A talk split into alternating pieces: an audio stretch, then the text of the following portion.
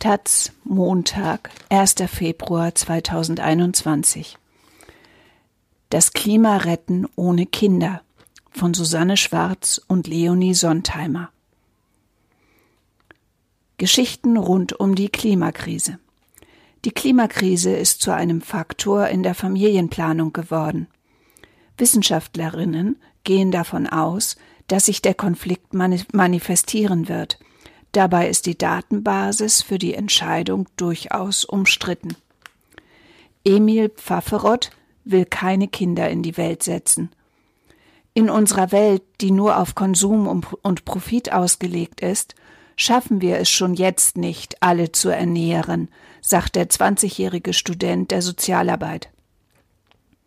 Was passiert erst, wenn Überflutungen und Dürren zum Alltag in den nördlichen Breiten werden? Dabei soll ich noch Kinder großziehen?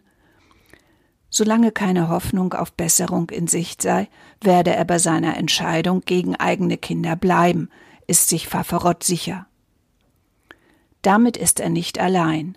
Eine Umfrage hatte 2020 in Bezug auf die USA ergeben, dass bei rund 12,5 Millionen Menschen, die sich gegen Kinder entschieden haben, der Klimawandel in den Überlegungen eine Rolle gespielt habe. Wie der Klimawandel die Familienplanung beeinflusst, ist aber insgesamt kaum erforscht.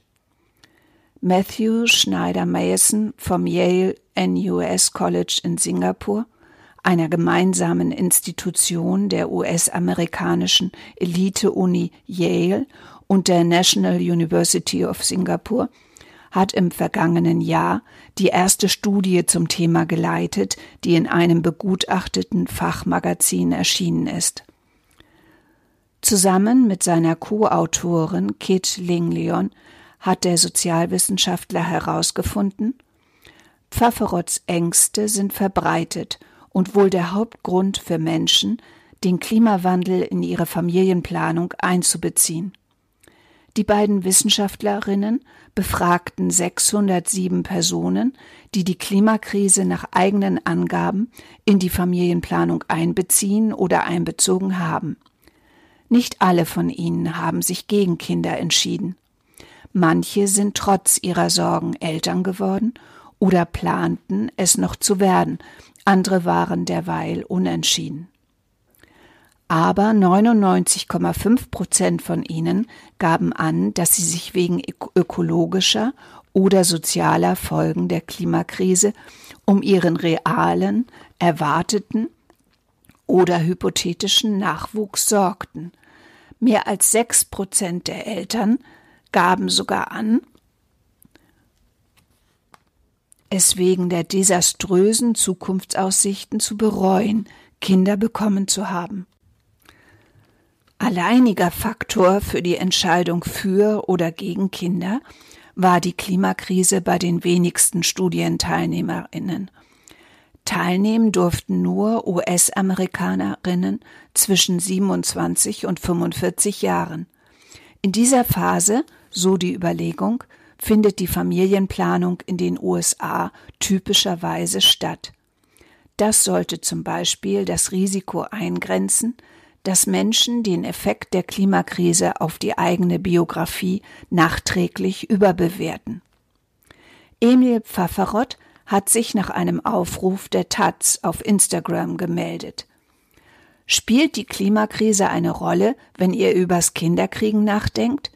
Haben wir auf unserem Kanal KlimaTaz gefragt. Das Publikum dort ist sicher nicht repräsentativ für Deutschland oder darüber hinaus, sondern vergleichsweise jung und von vornherein an Klimathemen interessiert. In dieser Gruppe hat die Frage aber einen Nerv getroffen. 960 beteiligten sich an der Umfrage. 81% von ihnen bejahten die Frage. Viele meldeten sich wie Pfafferott ausführlicher zurück und schrieben oder erzählten von ihren Sorgen und Überlegungen und auch von ökologischer Erziehung und politischem Engagement.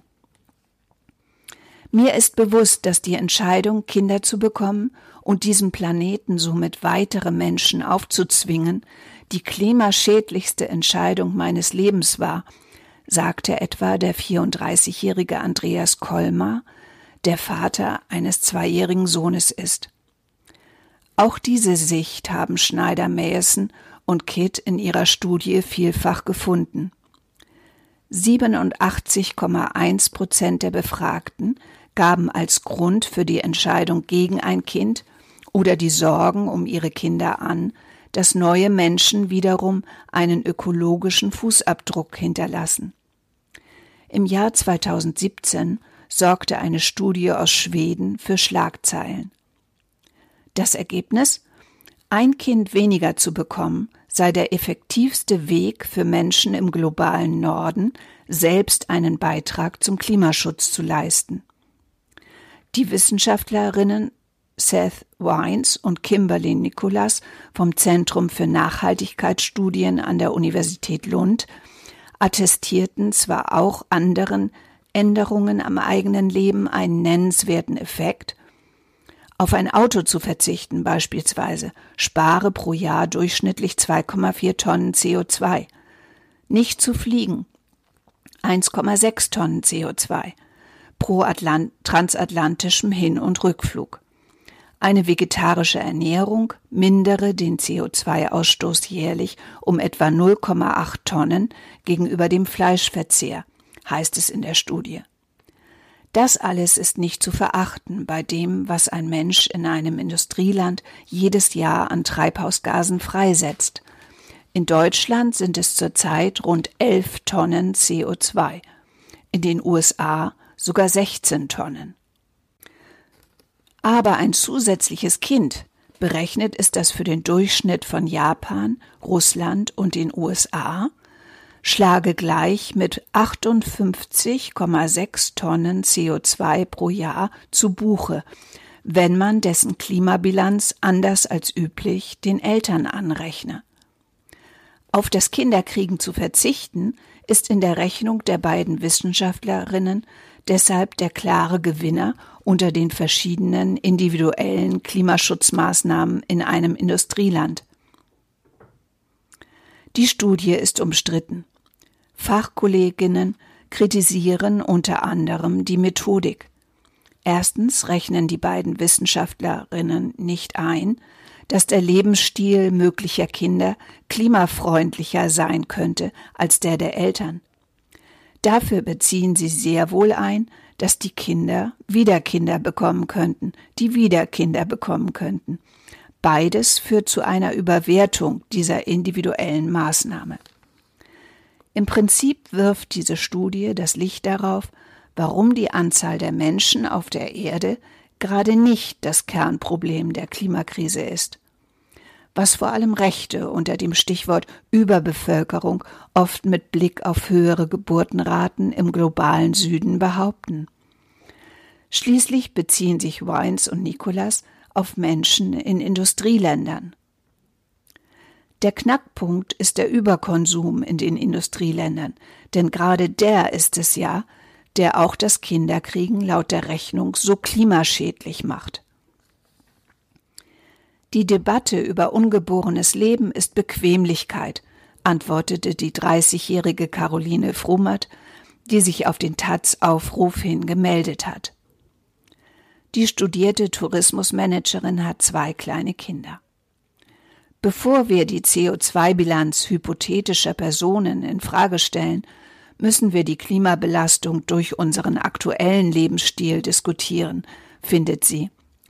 Systemische Krisen dürfen nicht in die private und hypothetische Handlungssphäre verlagert werden. Auch wenn die Angst vor dem Klimawandel nicht in allen Fällen dazu führt, dass Menschen sich gegen ein Kind entscheiden. Sie wird in der Familienplanung künftig eine Rolle spielen, resümieren die Wissenschaftlerinnen Schneider und Mayerson und Kit vom Yale NUS College in ihrer Studie. Dass es wegen des Klimawandels Sorgen in Bezug der Fortpflanzung gibt, scheint ein eher neues Phänomen zu sein, aber auch eines, das wahrscheinlich nicht verschwinden wird.